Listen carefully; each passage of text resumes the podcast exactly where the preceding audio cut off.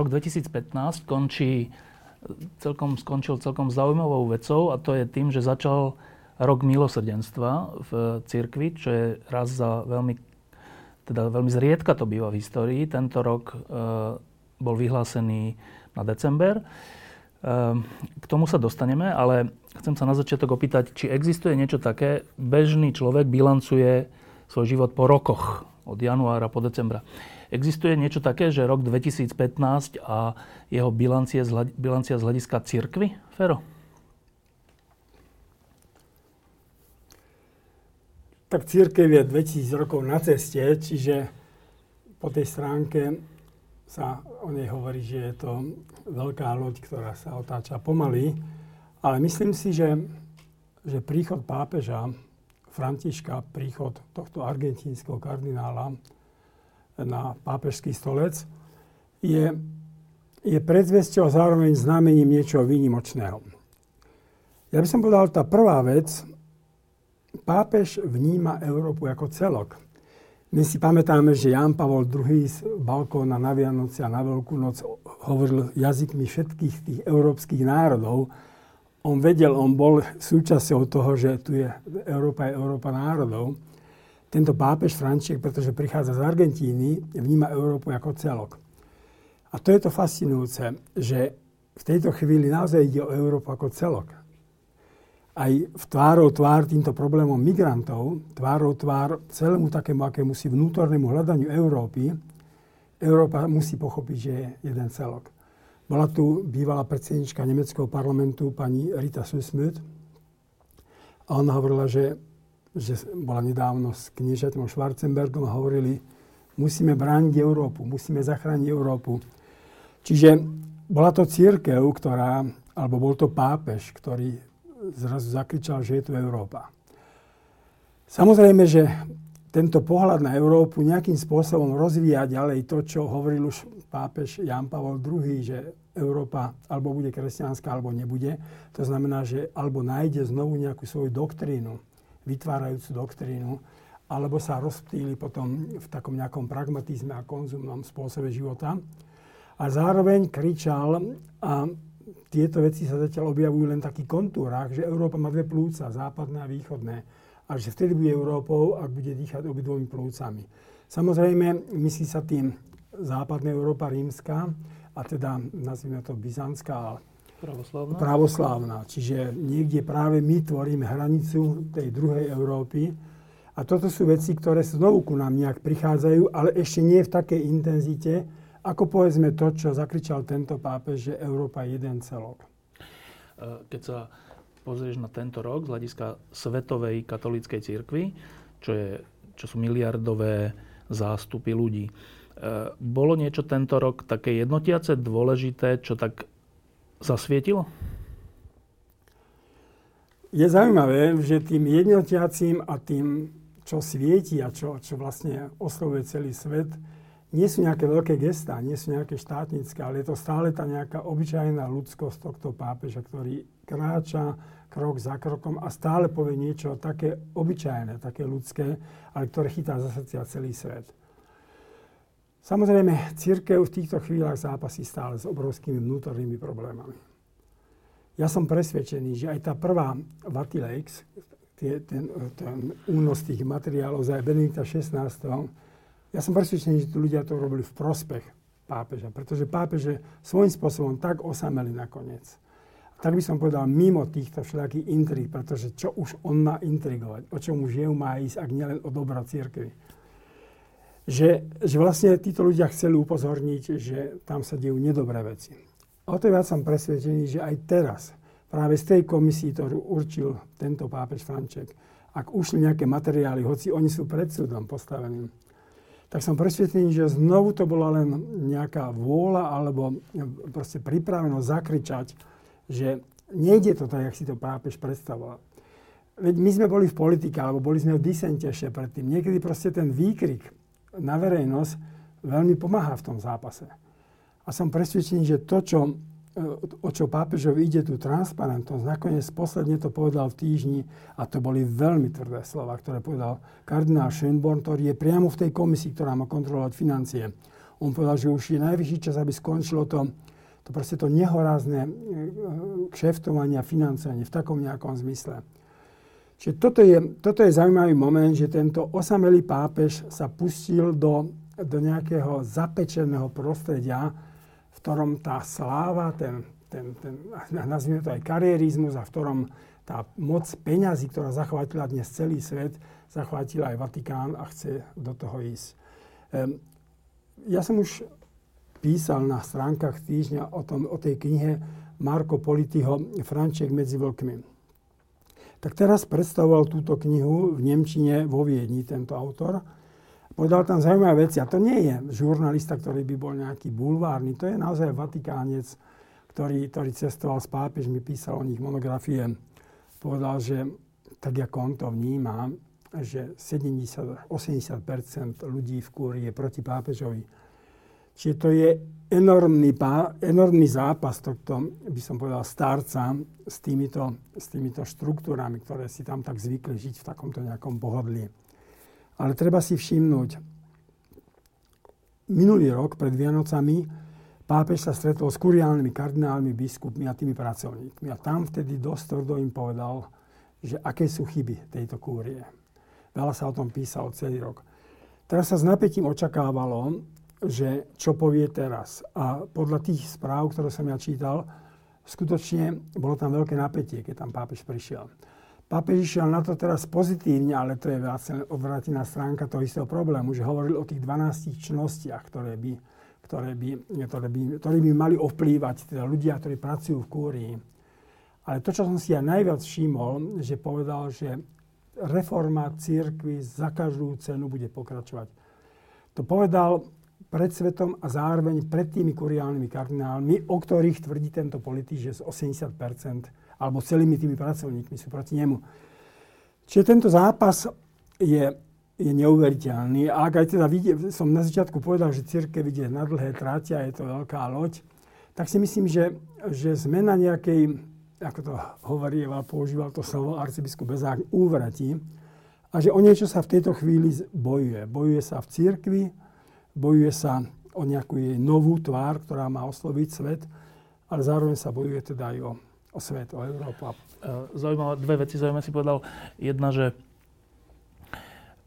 to, že unikli teraz tie informácie nejaké z, z, toho, z toho prečisťovania Vatikánskej banky a tak, že ty si myslíš, že to je v skutočnosti dobrá vôľa tých, ktorí, ktorí ten únik umožnili na to, aby sa, aby sa vedelo, že sa v tom niečo robí, že, že to ide, ale že sa to nejako nedarí. To bola jedna vec. Nedá, že tá a druhú vec, ľudí, ktorí, ktorí tomu bránia, je stále, stále veľká, veľká a že robia si ďalej svoje. A druhú vec si povedal, a to je ešte zaujímavejšie, že e, teda ten politik povedal, že 70 až 80% ľudí vo Vatikáne, zamestnaných, alebo teda ktorí tam pôsobia, sú proti pápežovi. To som sa troška tak zastavil, že a proti, tak poprvé, um, v katolíckej cirkvi patrí, v katolíckej cirkvi platí aj, aj niečo ako poslušnosť voči pápežovi.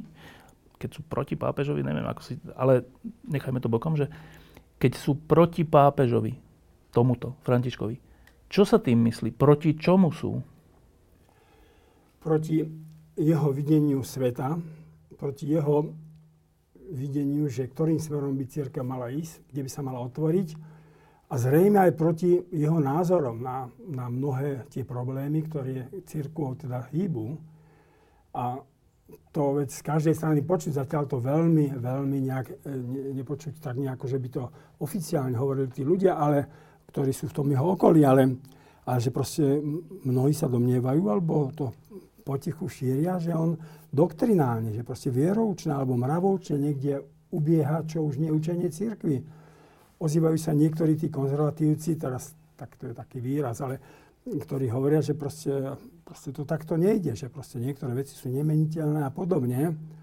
Pričom pápež stále len hovorí, že treba ísť na tú hranicu, treba sa prihovoriť svetu, treba odísť z toho zabetonovaného bunkra, v ktorom žijeme, v ktorom sa dobre cítime, pretože tak ako nakoniec to povedal, že proste uzavreli sme Ježiša do, do, proste do církvy a on búcha na ak sa ísť von. Čiže pápež prvý pochopil, a on to pochopil celým svojim životom, keď žil s tými biednými. Keď žil medzi tými tisícmi v tých slamoch. Že proste, proste to poslanie církvy je tu. na tom, na tom pláci. A keď hovoríš, že, že tí ľudia sú proti e, pápežovmu videniu sveta, niektorých aj doktrinálnych vecí, alebo teda otázok viery, e, takto navonok sa to javí tak, že tento pápež František, e, keď to úplne zjednoduším, tak hovorí, že milosrdenstvo je viac ako nejaká poslušnosť zákony alebo niečo také, že nakoniec je milosrdenstvo. Proti tomuto sú? To by som tak nepovedal, veď každý hovorí o milosrdenstve a každý káže o láske, teda pokiaľ, pretože tým, že nejakým spôsobom rozvíja písmo sveté. Ale oni vidia v tom postoji milosrdenstva, že on ide príliš ďaleko v tom akoby ústretovosti voči, nazvieme to tomu hriešnemu človeku alebo poblúdenému človeku, že ide, že proste na jednej strane, že oni si myslia, že by človek mal byť milosrdný a na druhej byť akoby zásadový. Prísny. Prísny. No ale to celkom, celkom sa asi nedá, pretože, pretože keď sa skláňam tomu človeku, a teraz nemám na mysli ani jedného človeka, ktorý hľaduje alebo ktorý nemá prácu a podobne, ale keď sa skláňam aj k tomu hriešnikovi, tak celkom dobre nemôžem sa ku nemu skláňať ako, ako sudca.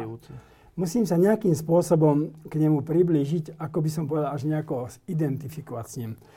Nakoniec, v čom je tajomstvo, najväčšie tajomstvo teda církvy a kresťanstva je, je v ukrižovaní, v tom, že v tom vrcholnom okamžiku proste tej, tej smrti Kristovej sa Kristus úplne zjednotil s tým hriešným svetom. A tam to premenil. Čiže pápež prináša, len rozvíja to, čo je vlastne najhĺbší tajomstvom církvy, že, že človek sa musí priblížiť k tomu, k tomu aj hriešnemu človeku, ako by sa s ním vnútorne zjednotiť a pokúsiť sa ho práve, práve alebo pokúsiť sa nejakým spôsobom tie veci premeniť, ale premeniť ich v tej obete alebo v tej láske. Čiže to je, to je, to je strašne, to je iné východisko. Veď církev nakoniec za tých 2000 rokov tie, tie tajomstvá má stále rovnaké, ale vždy sa kladí na niečo dôraz. A už od tých, církev za tých 2000 rokov, alebo respektíve odkedy sa dostala k moci, zápasila stále, mala aj ambície byť vládnúcou vrstvou a zápasila aj. A ona sa tak naučila byť v tej mocenskej pozícii a brániť tú mocenskú pozíciu, že si jednoducho nevie predstaviť, že by mala nejako ináč. Ten pápež to vracia tu v Európe, to vracia niekde úplne akoby na začiatok. Pričom v tej Južnej Amerike on nemá čo vracať, lebo tam, tam oni z toho vychádzajú Čiže pre neho je to nejaký prirodzený postoj, ale Európa sa mu bráni. Európa proste, Európa nie je schopná v ňom akoby prijať, alebo Európska církev, nehovorím, že všetci, tú mystiku jeho, jeho by som povedal, sklonenia sa k hriešnikovi. V tom rozhovore s kardinálom Schönbornom, ktorý sme robili v decembri, kde povedal veľa veľmi zaujímavých aj takých krásnych vecí, ale jedna ma prekvapila, v tejto súvislosti, keď povedal, že, ubezpe- že, po- že kardinál, jeden z piatich najvplyvnejších kardinálov okolo pápeža, považoval za potrebné povedať do toho rozhovoru, že ubezpečujem všetkých, ktorí majú pochybnosť o tomto pápežovi, Františkovi, ubezpečujem vás, že on je katolík. To je až tak, že, že to býva tak v histórii e, cirkvi, že, pá, že sú, sú pochybnosti o tom, že či, či pápež je vôbec katolík? Tak podľa mojej mienky to v takejto podobe, no tak možno to bolo, ak niektorí pápeži koketovali s nejakými, s nejakými, by som povedal, tými hraničnými učeniami, ale ja si myslím, že ten problém pápežov bol skôr v tej minulosti, v nejakom takom zhýralom živote, v tej, tej mravnosti, alebo v, v píche, alebo sebalúbosti, alebo, alebo v pompeznosti. Čiže v tých doktrinálnych otázkach, ako keby, ako keby tie boli tak nechávané na koncile a potom to už išlo ďalšie storočia. Ale tomuto pápežovi sa prvýkrát akoby začali ho porozrievať, že on chce meniť katolickú náuku církvy. A to je nový fenomén. To je nový fenomén. To znamená, že, to znamená, že on niečo vycítil, že niečo tu treba zmeniť a teraz, teraz sa mi zdá, že sa nedá vyhnúť nejakej konfrontácii. Um, tá konfrontácia, tušíš, akú by mohla mať podobu? Um,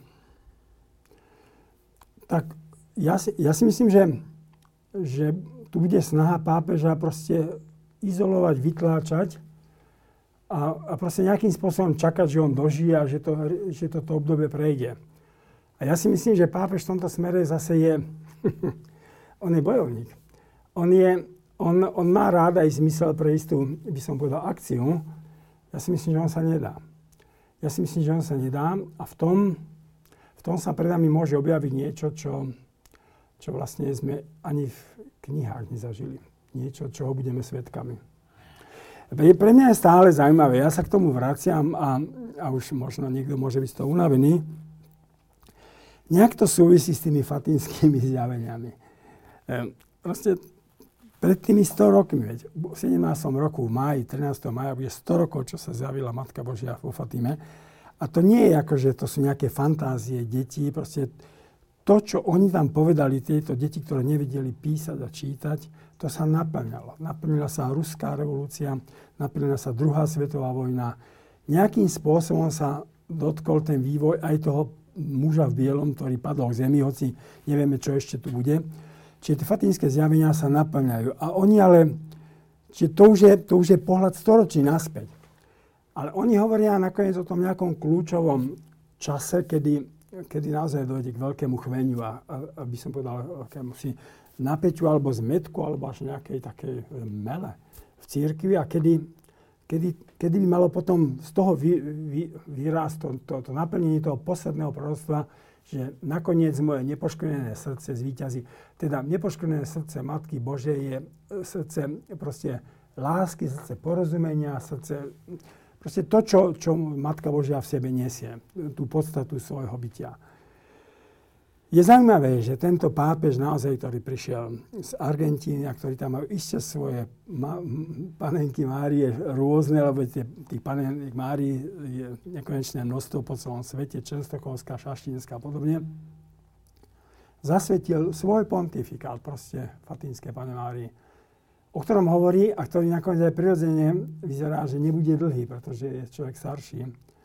Či ako by to k tomu smeroval. A do toho ešte neočakávanie. My sme boli v Ríme, v Taliansku, keď samotní ľudia z tej, tej kúrie povedali, že pápež ohlási milosrdný rok absolútne neočakávanie a s nikým sa neradil. Bola to akoby jeho znovu taká nejaká tvrdohlavosť, alebo by som povedal razantnosť, ktorou to oznámil. Čiže predvečer tohto roku on to ohlasuje, to, to milosrdenstvo, teda aby nám bol milosrdný Boh, aby my sme vedeli milosrdný, to znamená, ono nakoniec to vidíme, ako to ide, veď tí utečenci do toho milosrdenstva veľmi zapadajú. Čiže to sú také tie zvláštne znaky času, ktoré hovoria, že nejak to takto, takto postupuje. Je, bol, v roku 2015 bolo súčasťou tohto sporu v cirkvi alebo hľadania nového, bola aj prebiehajúca synoda? Isté. Isté, isté, isté, isté. To bola, ja by som dokonca povedal, že v tej doktrinálnej, tej vieroučnej, by som povedal, oblasti to bola kľúčová vec a zatiaľ jediná takáto vážna. O čo to myšlo? Samozrejme, boli tam, tá synoda sa dotýkala viacerých problémov, ktoré vôbec súvisia s rodinou alebo pojmom rodiny. Ale, ale to zásadné bolo, čo je dneska veľký problém, najmä západnej Európe a za chvíľu to bude aj náš problém. Že je tu veľa zosobášení v kostole manželstve, ktoré sa rozvedú, potom sa znovu zosobášia a teraz oni nemôžu pristupovať, teda nemôžu byť žiť život cirkvi, nemôžu pristupovať k sviatostiam. Lenže to je strašne vážny problém, pretože ak niekto nemôže pristupovať k sviatostiam, to znamená, on nemôže pristupovať ani k spovedi, lebo tá, ten kniaz mu akože nemôže dať rozrešenie. A tým pádom nemôže pristupovať k príjmaniu. To znamená, že on žije v ťažkom hriechu. A teraz zrejme toto je ten základný problém, ktorý si kladú teológovia, mnohí kardináli, ktorý zrejme prežíva pápež. Že toho je tu strašne veľa. A my teraz si myslíme, že títo ľudia vlastne stále žijú v ťažkom hriechu. A samozrejme, že samotná církev na to nevie nájsť jednotný názor, pretože už povedzme Benedikt XVI sa pokúsil povedať, že dobre, tak nech príjmajú duchovne. No lenže ak niekto žije v ťažkom hriechu, môže príjmať duchovne, no tak je to tiež také otázka, lebo ťažký hriech znamená úplná odlučenosť no. od Boha, ale ťažký hriech znamená, že je to vedomé, dobrovoľné, že niekto vnútorne sa rozhodne a s Bohom nechce mať nič spoločné. Čiže to celkovo ani nejde dokopy. Čiže samotná církev hľadá, hľadá v tom nejaké riešenie. Tento pápež, on často sa vracal k tomu podobenstvu, ako po zmrtvých staní Kristus išiel a stretol tých emauských učeníkov. A doprevádzali ich a oni hovorili, čo všetko sa udialo v, v Jeruzaleme a keď on sa ich na to pýtal, on povedal, ty nevieš, oni mu povedali, ty nevieš, že proste aké udalosti, že tam ukrižovali Ježiša. A oni takto kráčali a potom sa až stretli a, a, a potom pri lámaní chleba, teda pri Eucharistii sa im otvorili oči. Tak to popisuje písmo. A pápež sa často vracia k tomuto motívu. To znamená, že berie tú Eucharistiu nie ako niečo, čo by malo byť za odmenu, ale niečo, čo ti pomáha sa zlepšiť, nejakým spôsobom otvoriť oči. To Pavol Strauss tak, tak hovorí, e, tých dávno, to samozrejme on už nežije, že proste Eucharistia je také dlátko Božie, ktoré, ktoré ti postupne hm, z tvojho srdca alebo z tvojej tvári vytesáva tvár Krista, čiže ťa postupne mení, mení stále k niečomu inému, či je to, je to proces, ktorého sa držíš. E, no, čiže toto je zásadný problém a pápež tá, tá, tá konzervatívna časť hovorí, nie, toto je nemenné, kto sa raz zosobášil pred Bohom rozviedol, nemôže. Pápež hľadá spôsob, ako týmto ľuďom pomôcť. Myslím si, že urobil krok, ktorý, ktorý zásadne toto posunul, pretože teraz poslednou inštanciou pri riešení týchto problémov bol Vatikán a Rím. On to teraz nechal na biskupské konferencie. A biskupské konferencie budú musieť sami odhadnúť, že vlastne v akej tej situácii sa nachádzame. Už Benedikt XVI povedal, že vyzval, že treba novú evangelizáciu.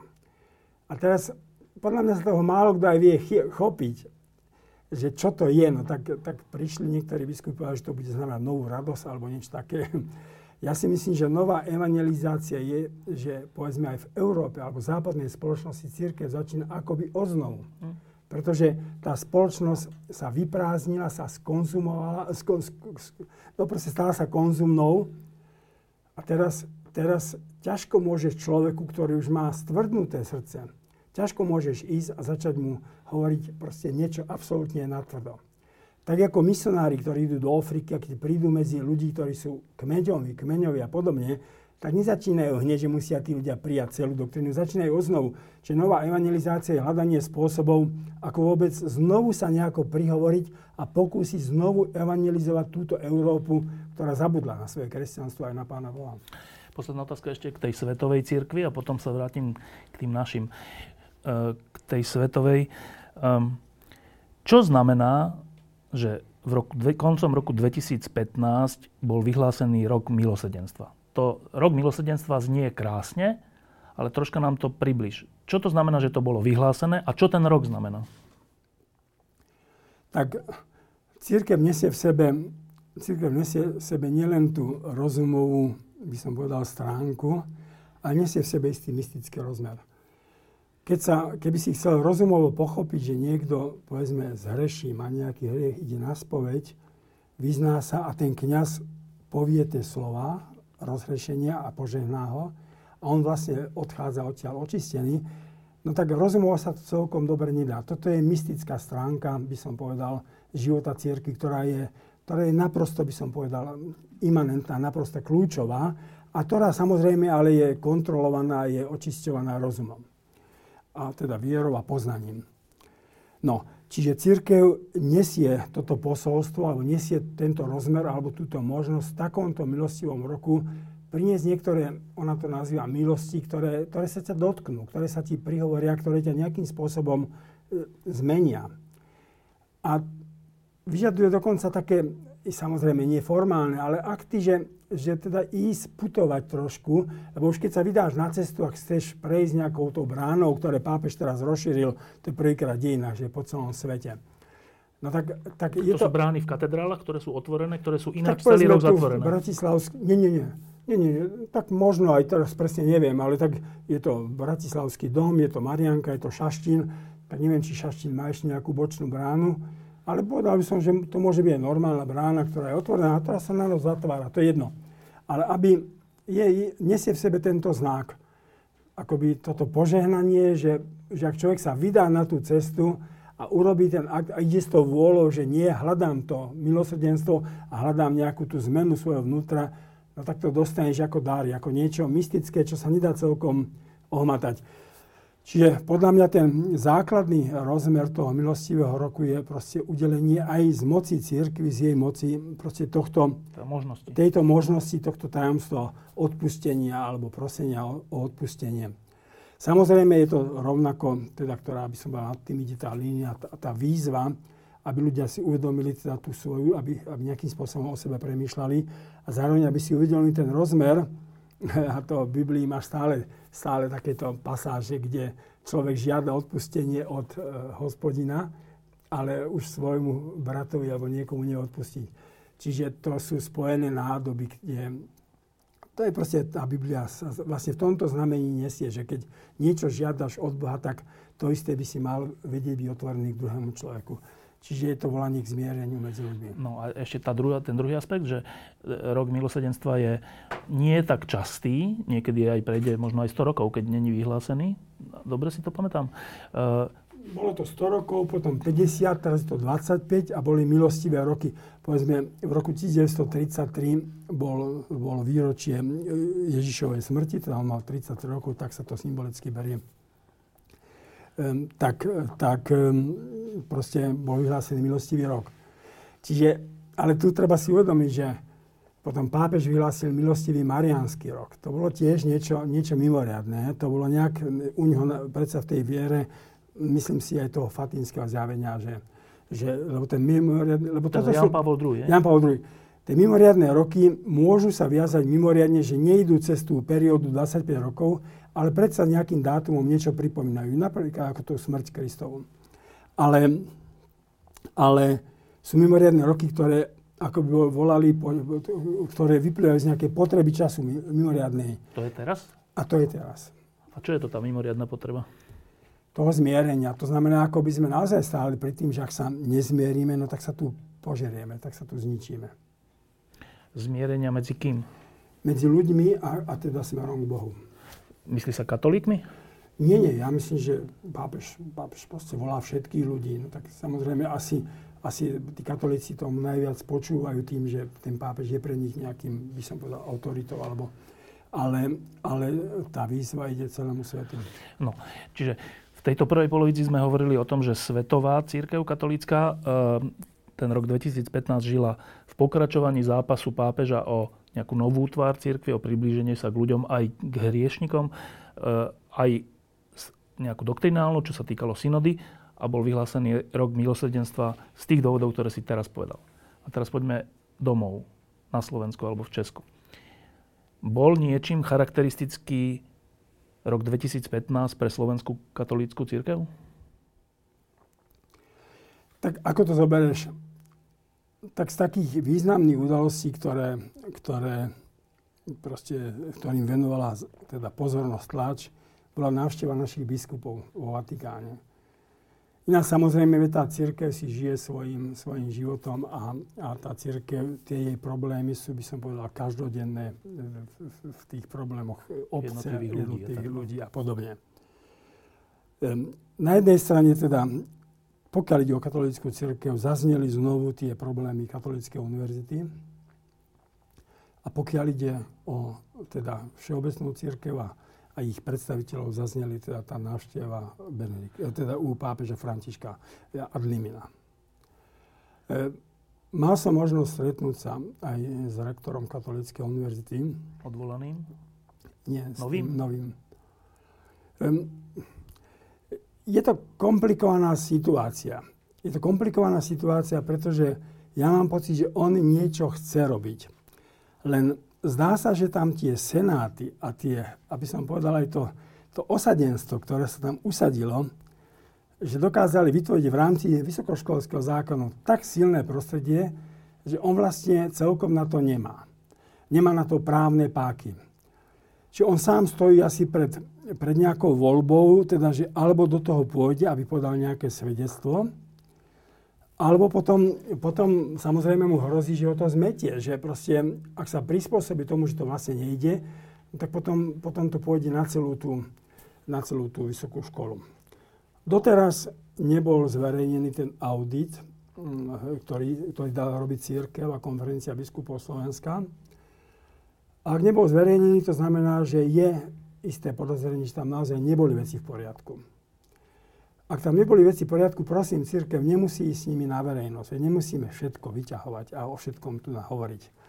Ale mala by teda konať. Ak sa tam porušili, ak tie fakulty porušili niečo, tak potom nastáva aj chvíľa, keď treba ísť do nejakej konfrontácie. No, e, s tou katolíckou univerzitou v Ružomberku tá kauza mne tak bolestne pripomenulo vlastne aj kauzu Roberta Bezaka v tom, že zase na katolíckej univerzite bol rektor Tadeusz Zasempa Poliak, e, ktorého sme pozvali, aby tu bol rektorom, však on sa sem netlačil, e, ktorý na tej univerzite všeličo urobil a aj tú knižnicu postavila všeličo iné. A teraz tá podobnosť tej, s tou kauzou Roberta Bezáka mne tak úplne udrela do očí, že ďalší človek, ktorý niečo chcel a teraz, aspoň ja to tak vnímam, sa voči nemu stala krivda. Dokonca taká krivda, že mu to spôsobilo zdravotné problémy. On bol potom aj hospitalizovaný a nebolo to teda vymyslené, ale naozaj vážne.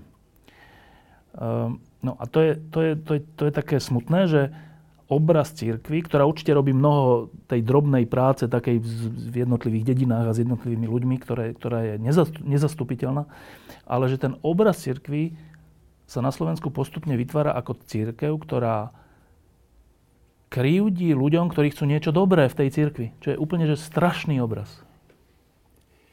Tá kaza Bezáka stále prechádza nejakými takými, by som povedal, takými, takými peripetiami, ktoré, ktoré to stále nejakým spôsobom proste, vracajú späť. Vracajú späť a zahmlievajú a nie je to celkom jasné.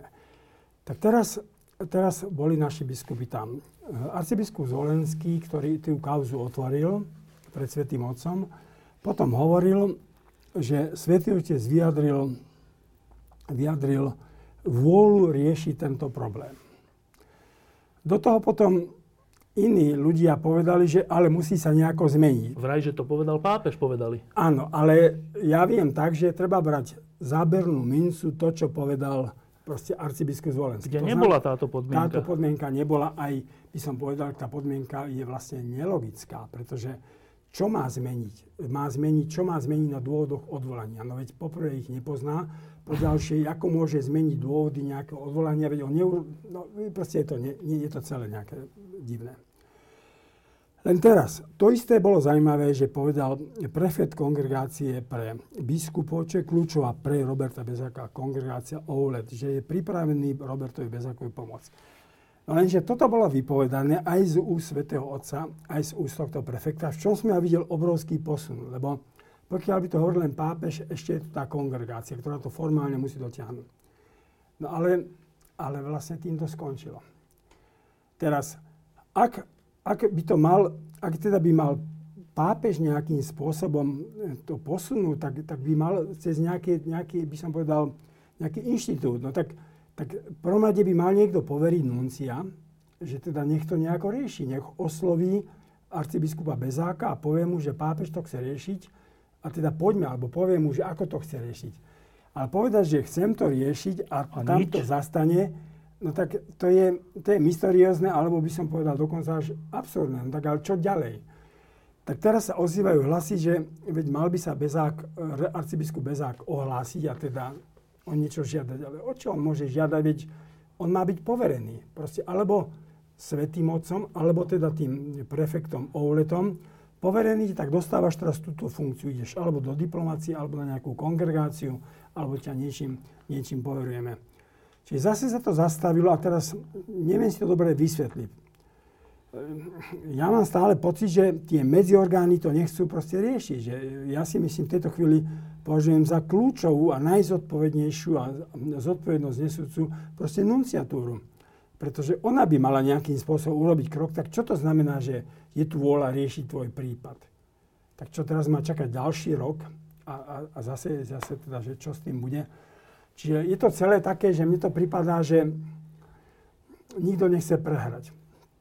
To je, ja si pamätám, ešte za komunizmu som chodieval pánovi, teda vtedy biskupovi Korcevi a vtedy potom kardinálovi, ktorý mi vždy hovorí, že prosím ťa pekne, keď si v nejakej konfrontácii, nejakom zápase a keď vyhráš, už vieš, že si vyhral, tak umožní tomu druhému odísť celou tvárou. Lebo keď neumožníš, tak potom to má nekonečné dôsledky, ktoré sa nabalujú a to, to, to nemá konca. A teraz ako keby sme boli v situácii, že nikto nechce nikomu umožniť proste odísť sa otvárov. No tak, tak na jednej strane, áno, veď bol tu Nuncius, ktorý mu napísal tie listy, kde v mene Sv. Otca mu oznamoval to, čo mu oznamoval. Boli tu biskupy, ktorí sa pridali jednoznačne. Čiže teraz keby, ja chápem, keby teraz celkom sa niekto povedal, že tak bezák ide hore a obišiel tieto štruktúry, tak oni by neodišli celkom s celou tvárou. Čiže aj toto treba vyriešiť, aby aj oni odišli s celou tvárou. Ale takisto treba vyriešiť to, že Bezák sa necíti byť vinný. Veď on, ako čo má ísť prosiť, že ospravedlňujem sa, čo som urobil, keď neviem za čo. No čiže aj jemu treba z tejto kauzy aby umožniť, aby odišiel celou tvárou. No ale do tohto sa nikto nemá. No tak, tak No ale ešte sa vrátim k tej, k tej otázke, že e, totižto tento rok, ten rok 2015, e, sa stretol aj pápež František s Robertom Bezákom za prítomnosti českého kardinála Vlka, však sme o tom v jednej z lámb hovorili. A vtedy tiež nastala taká pre mňa neuveriteľná situácia, že potom sa to tu u nás na Slovensku z najvyšších katolických kruhov interpretovalo tak, že ale to bolo len také stretnutie ľudské, že to sa nejako netýkalo tej kauzy. Pričom potom na tom stretnutí e, tých, tých biskupov všetkých sa ukázalo, že sa to týkalo tej kauzy, lebo im tam pápež povedal, že si to podrobne preštudoval a tak. Čiže iný, keď, keby som to povedal novinársky, tak by som povedal, že čo, že tu najvyššie katolícke kruhy klamú o tom, čo pápež hovorí Bezákovi? Áno.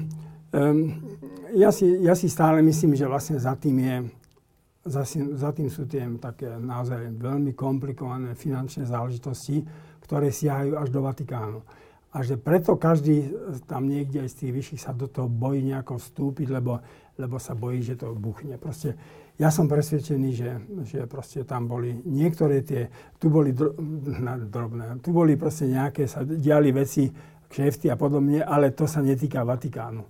Ale tam boli proste veci, ktoré súviseli zrejme s tou nadáciou a, a zrejme veci, ktoré siahali až, by som povedal, ktoré sa dotýkali mena pápeža, teda Benedikta v tom prípade a, a nevieme vlastne, že kto za tým stál, čo za tým stál. A preto to nejak zapadá do celej tej kauzy týchto finančných škandálov, že proste tam je to stále také, že, že sa nikto do, do, toho nejako dotknúť alebo rozhodnúť o tom. Ale už by bolo treba urobiť nejaký krok, pretože si treba uvedomiť, že aj Robert Bezák je len človek.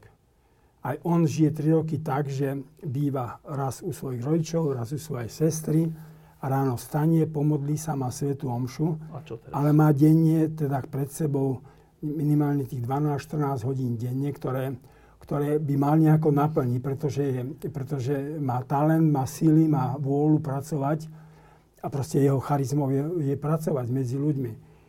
A s týmto nemôžno tiež hazardovať, lebo aj on je len človek a aj, aj a ja tak poviem, že keby, keby nedaj Bože, proste sa to naozaj nejako na ňom prejavilo tak, že že zdravotne alebo podobne, tak ešte len potom, potom ešte by tá verejná mienka sa obrátila strašne. A s týmto nemôžno hazardovať. Toto by si mal uvedomiť Nuncius, ktorý tu je. Že tu sa, tu sa môže hazardovať už na dlhé roky, na dlhé roky proste z pohľadu na církev. A s, s tým, čomu sa církvi hovorí pohoršenie. Ešte jedna vec k tej našej církvi, ale to sa týka aj českej, polskej, maďarskej keď sme hovorili s tým kardinálom Schonbornom, tak on vyjadril skoro až také, nielenže zármutok, ale aj také zdesenie z toho, že ako my, vyšegrádske krajiny, v tomto prípade, ale on myslel e, katolícke cirkvy, e, ako sme sa postavili k problému utečencov. Teda v tom miernejšom prípade tak odťažito a v tom horšom prípade tak, že to nie je náš problém. Pričom pápež povedal, že každá farnosť by si mala jednu utečeneckú rodinu osvojiť. Kardinál Schönborn vo, vo Viedni urobil to, on to urobil, že že viacero rodín prichýlil do svojej farnosti.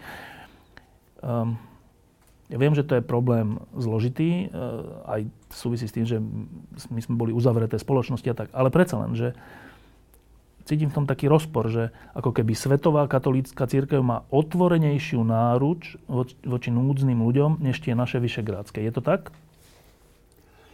Je to tak samozrejme, že povedzme biskup Judák, nitianský biskup, vyzval, aby proste ľudia príjmali týchto sírskych utečencov, sírskych kresťanov, ale teda žiaľ... Ľudia bez, to nechceli. Ľudia to nechceli a aj vláda, aj teda aj církev potom z toho musela nejako vycúvať. Čiže, e, čiže nie je to asi jednoduché byť v prostredí, kde, kde sa to nepríjma. Veď ja vidím na politikoch idú voľby, akí všet, podľa mňa všetci sú poznačení tým, že idú voľby. Tu sa nikto z politikov, Bela Bugal raz sa tak vyjadril. Ale ináč každý opatrenie, nikto do toho nechce vstupovať. Naopak, niektoré strany chcú robiť na tom ešte agendu. No ale to je veľmi zlé, pretože ľudí treba vychovávať nielen tým, že, že proste sa im, nie tým, že ich, sa im prispôsobujem a že ich aj vediem. Ja ti poviem jeden príklad.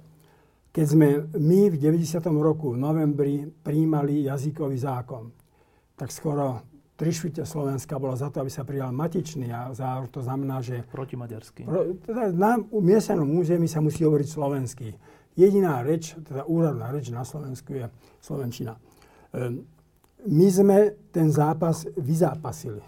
To nebolo ľahké, tam bolo dva týždne, bola hľadovka, potom boli po celom Slovensku, ja som nemohol chodiť po ulici. Ale dnes to nikomu nevadí. Ten zápas niekedy treba vyzápasiť a proste ísť aj do prvej líny a človek to môže nejako odniesť, ale, ale, ale tí ľudia sa potom pridajú, prispôsobia. Dneska nikomu nevadí, že máme dvojazyčné tabule a že ľudia sa tam niekde rozprávajú na úrade proste v Maďarčine, nikto ich za to nenaháňa. A toto si myslím, že v tomto smere všetci politici dnes na Slovensku sú, alebo všetci, no aby som sa nedotkol takto všeobecne, a že politici na Slovensku sú dnes zbabeli. Nech sú ísť do zápasu, kde stoja proti drvivej väčšine nejakého názoru, no ale to nie je poslanie politika, tak to je dobre, tak potom môžu takto chodiť, v tom lietať, ale to, to sú není politici, to sú není štátnici. Veď keby takto sa chovali politici, tak potom, tak potom sa dejiny nikam nepohnú. A to teda platí o všetkých, všetne teda KDH. Ja tam nevidím najmenší zásadný postoj, že prosím vás, toto je situácia, kedy... Veď samozrejme ten migračný problém je komplikovaný. Ale my sme v situácii, asi by som povedal, že ja idem po ulici večer alebo v noci a vidím na zemi ležať človeka v krvi. Tak ja si nekladiem otázku, že či je, má vypité, alebo či je nadrogovaný, alebo či on niekoho napadol. Ale proste v tej chvíli človeka, ktorého sa nejako treba ujať. Tak tak nejako skúsim zavolať sanitku a skúsim mu nejako, nejako pomôcť. Čiže toto je situácia, ktorá sa teraz o, o, od nás očakáva, aby sme, aby sme tým ľuďom ukázali nejakým spôsobom, že, že zase ne, ne, nestaviame sa chrbtom ich vážnym problémom. Veď ak je dnes na svete 60 miliónov migrantov, to je strašné číslo, to si nevieme predstaviť No to znamená, že áno, môžu tam byť ekonomickí migranti, môžu tam byť takí, ktorí idú za svojimi záujmami, ale tam musí byť aj veľa zúfalcov.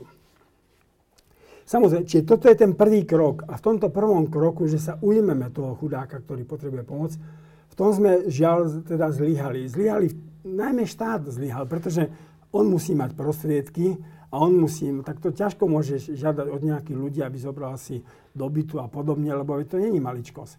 Ale štát musí, má na toľko, toľko prostriedku, aby toto riešil v takom počte, ktorý, ktorý sem prichádza.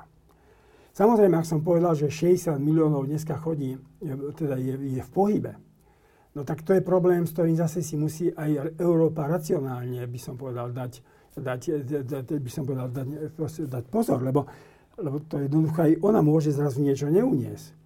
Či tam sa treba potom nejako postaviť a a to postavenie nemôže byť len také, že sa povie, nech sa páči, poďte všetci. Dobre, veď doteraz prešlo milión ľudí do Európy, hovorí sa, že 10 miliónov Európa znesie. Ale či znesie 60 miliónov, no tak to, to už asi nie, nie. to asi nie. No čiže tam potom bude treba rozlišiť aj to, že čo sú základné práva. Základné ľudské právo je naozaj život a sloboda. A základné ľudské právo nie je, nie je životná úroveň. Životná úroveň. Ano. To nie je. Ešte k tej našej cirkvi a potom ti položím aj jednu otázku k Českej katolíckej cirkvi. K tej slovenskej poviem takúto paralelu, že dlhé roky na Slovensku bolo, e, čo sa týka kresťanstva, e, v politike reprezentantom KDH, kde si aj ty bol dlhé roky členom. A bolo niečom zaujímavé. Niektorých ľudí iritovalo, niektorých naopak nadchynalo, ale proste bol to zaujímavý zápas. Ale postupom rokov sa to vytratilo. Dnes je KDH, aspoň ja to tak vnímam úplne, že nudná strana, ktorá ani neviem, s čím prichádza. A teraz, tá paralela, že katolícka církev na Slovensku bola veľmi zaujímavá. Bola zaujímavá počas komunizmu tým, že tam bola tajná církev, že tam boli ľudia, ktorí naozaj reálne trpeli a, a to boli iní hrdinovia, typu Silva Krčmeryho, Vlada Jukla a tak, Tona Srholca. Potom prišiel november, stále ešte tam tento rozmer bol, ale mne sa zdá, že to kopíruje ten príbeh KDH, že dnes aspoň ja to tak vnímam, nech mi to prepáčia, mne príde Slovenská katolícka církev, teda myslím vedenie, ako nudné. Ničím, s ničím zaujímavým neprichádza. Aspoň takto to vidno na vonok. Čím sa to stalo? Ten november 89, ten sa nejakým spôsobom budoval a pripravoval celé tie 70. 80. roky. Ľudia, ktorí aj v cirkvi, aj v politike proste sa dostali nejakým spôsobom k moci a na, výslnie, teda prebrali, prebrali zodpovednosť, tí, tie svoje najlepšie roky, lebo to boli 40 50 že tie najlepšie roky od 20 do 30 a do 40 prežívali v zápase o istú slobo, o slobodu, o istý hodnotový systém. A týmto boli formovaní, týmto boli poznačení a proste toto sa snažili nejakým spôsobom ďalej dať. My je zbytočne diskutovať, či biskup Baláš vedel nejaké cudzie jazyky a či vedel prísť do Ríma a rozprávať, rozprávať, by som povedal, taliansky s ostatnými biskupmi Podstatné je, že on proste niesol nejaký hodnotový systém a vedel sa za neho postaviť. A to isté bol biskup Tkáč, Kojinok a všetci títo. Teraz prešlo 20-25 rokov a dnes sa dostáva k moci všade. Všade proste generácia, ktorá tých 20, tých najlepšie roky, kedy sa formuje jej vnútro a jej svetonázor, prežila v takom ťažkom zápase existencia, existenčnom. Od zamestnanie, o bývanie, o to, aby mali nejaké peniaze. Čiže tu vyrástla jedna pragmatická generácia, ktorá je, ktorá je úplne, by som povedal, zapečená v tom pragmatizme a ťažko je to možno vytýkať, lebo proste takto ju život donútil. Tak ako nás donútil sa formovať v tých, by som povedal, hodnotovom zápase. A to je celoslovenská vlna. Ten pragmatizmus zachytil nielen najväčšiu politiku, nielen, e, by som povedal, okresné a verejnosť a všetky samozprávy a podobne, a, a zdravotníctvo a, a medi- tieto lekárni, lekárenstvo, veď to je, no. Ale, ale ten pragmatizmus nejakým spôsobom, to vyprázdnenie, to, to, od, to ukončenie tej generačného odkazu tých bojovníkov sa dotklo aj církvy, a teda ja hovorím za katolickú církev, ale myslím si, že ten zápas je vo všetkých církvách. Či je to, je to teraz, proste je to nejaké vyprázdnenie, je to, je to prevládnutie nejakého, nejakého takého pragmatického pocitu a ja si myslím, že, že s týmto sa nedá celkom, toto sa nedá celkom poraziť. Treba s tým zápasiť, ale to kľúčové, čo dnes považujem, je pripravovať pôdu. To je, my sme 70. 80. roky nejakým spôsobom pripravovali pôdu na zmenu, a te, lebo keď sa ten komunizmus vyčerpal, tak som presvedčený, že tento konzumizmus, pragmatizmus sa vyčerpá. Veď už to vidíme, ako ľuďom začína vadiť tá korupcia, ako, ako o tom rozprávajú. A toto je vec, ktorá sa dotkne všetkých politických strán, aj vládnúcich. Ale bude kľúčová otázka, že či budeme mať vtedy pripravenú alternatívu. Či tu budú ľudia, ktorí budú znovu vedieť doniesť nejaký hodnotový systém. Čiže my žijeme aj ťažké obdobie, aj v cirkvi, aj medzi intelektuálmi, aj spoločnosti. Je to vyprázdnenosť, ktorá je vyplýva, aby som povedal, aj z tej doby, ktorej, ktorej tá generácia vyrastala. Ale treba budovať, treba budovať. Preto chodím rád do lampy, treba, preto čítam týždeň a preto proste treba pripravať. Chodím medzi mladých ľudí, toto je doba, kedy sa pripravujú. Je v tomto situácia a stav Českej katolíckej cirkvi iný? Česká katolická církev stále má ten dar, teda je menšinová, ja som nedávno sa stretol s českými kresťanmi a to bolo také zaujímavé.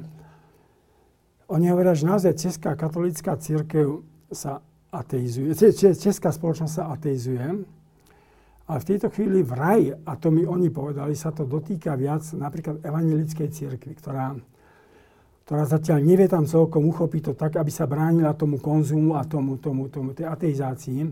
Ale samozrejme sa to bude dotýkať aj, aj katolíckej církvy. Ale Katolická církev v Čechách nesie stále nejakým spôsobom to, čo mu my sme hovorili opravdivý český katolík. Že, že Češi vo svojej in, intelektuálnosti, vo svojej, vo svojej také by som povedal, takom historickom poslaní ako národ, alebo ako ľudia, ktorí majú, sú nositeľmi pamäte, ktorí sú si vedomí tej histórie, ktorá ich obklopuje, že keď dozrejú pre vieru, tak potom vyžerajú taký integrálny rozmer. Čiže Češi majú, majú krásne osobnosti, majú zaujímavých ľudí, majú Václava Malého, ktorý chodí po celom svete a to sú není jednoduché cesty. Teraz bol, teraz bol v Afrike, proste tam sa strieľa. bol v Iráne, bol v Číne, chodí a, a proste vyhľadáva církev a veriaci, ktorí sú prenasledovaní. Václav Malý to bol, ktorý otvoril pápeža a prosil ho, keď boli Adlim na Češi, že ho prosí, aby prijal Roberta Bezáka. Bol to náš priateľ a, a disident, ktorý vie, čo to je byť prenasledovaný a vie, čo to je trpeť samotou. A potom sa pridal ku nemu ďalší, samozrejme. Ale on to bol. Čiže majú tieto krásne osobnosti. Majú aj duku. Môžu, môžu polemizovať, že, či, či, ale je to primas, ten musí nájsť spôsob reči aj s, s prezidentom a podobne ale je to človek, ktorý stále nesie v sebe e, noblesu, by som povedal, jednak toho prenasledovaného človeka a jednak človeka veľmi prostého, proste, ktorý, ktorý príde a rozpráva úplne, úplne pokojne s každým. Čiže majú to, majú to šťastie, že, že majú takéto osobnosti, ktoré presahujú, by som povedal, priemer. A práve nedávno mi niekto povedal, že česká spoločnosť, tá sekulárna, si začína znovu uvedomovať, že katolická církev sem patrí. A to je cez tieto osobnosti, ktoré, ktoré hovoria, ktoré sa vyjadrujú k situácii aj spoločenskej, aj takej, nemusia mať vždy rovnaký názor a ľudia ich počúvajú a vidia, že keby tento hlas tu nebol, no tak, tak by sme boli o niečo ochudobnení. Proste náš obzor by, by bol ochudobnený. A toto je to, čo, čo zatiaľ na Slovensku nemáme veľmi.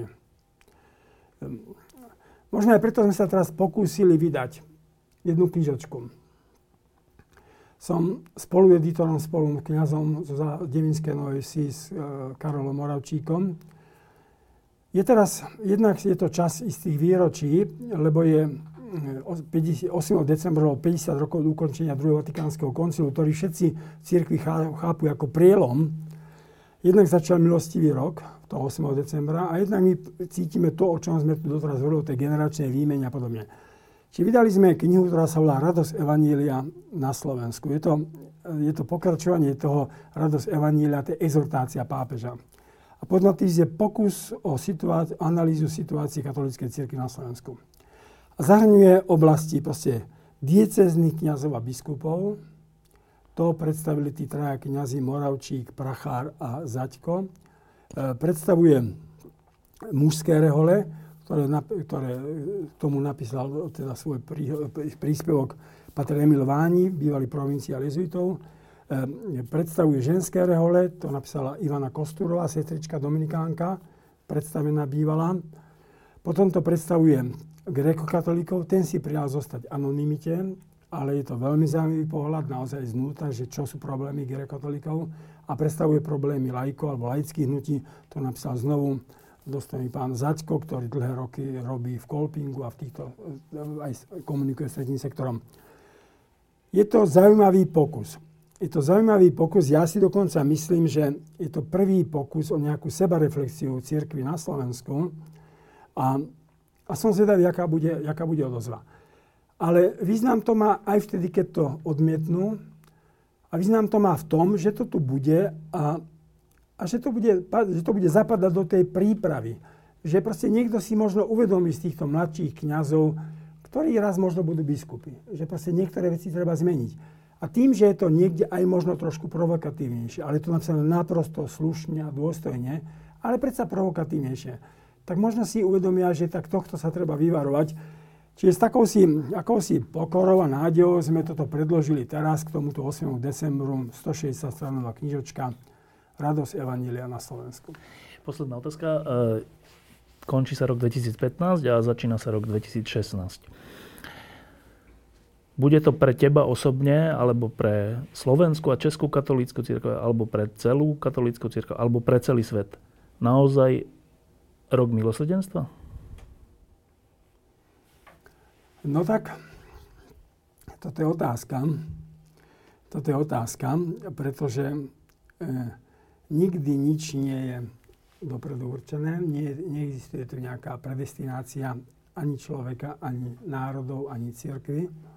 Um, je to výzva a každá výzva môže, môže končiť proste naplnením, tým, že človek sa stíši a si premyslí celé všet, všetky tieto skutočnosti a môže skončiť aj odmietnutím, ale to je, to odmietnutie je to je to, čo sa, čomu sa hovorí, že prídeš na stanicu a udetí vlak. Proste ten vlak už nechytíš, proste ten vlak odišiel. to je to, čomu sa hovorí, že, že si nepočul alebo nezaregistroval znamenia čas. Tie znamenia čas sa neopakujú. Tá, tá plnosť času pre nejaké slovo alebo pre nejaký čin je vždy len jednorázová, potom to už odchádza. To sú, to sú tie znamenia čas pre národy, pre církev. Je to výzva, aj slovenská církev, aj slovenskí intelektuáli, aj slovenské veriaci stoja pre touto výzvou. Každý sa musí rozhodnúť. Pekný rok 2016. Pekný rok 2016. No, a kde, kde, kde stavíš koniec roka 2015? S mojou milovanou manželkou a možno príde švagrov Honzík. V Bratislave? Áno. A idete na Moravu? Nie, nie, nie, mi sa už nechce. Ani Tatry? Nie, nie, nebudeme tu. Budeme tu. Kapor? Kapor? Kaprík, Pol deci? pol deci.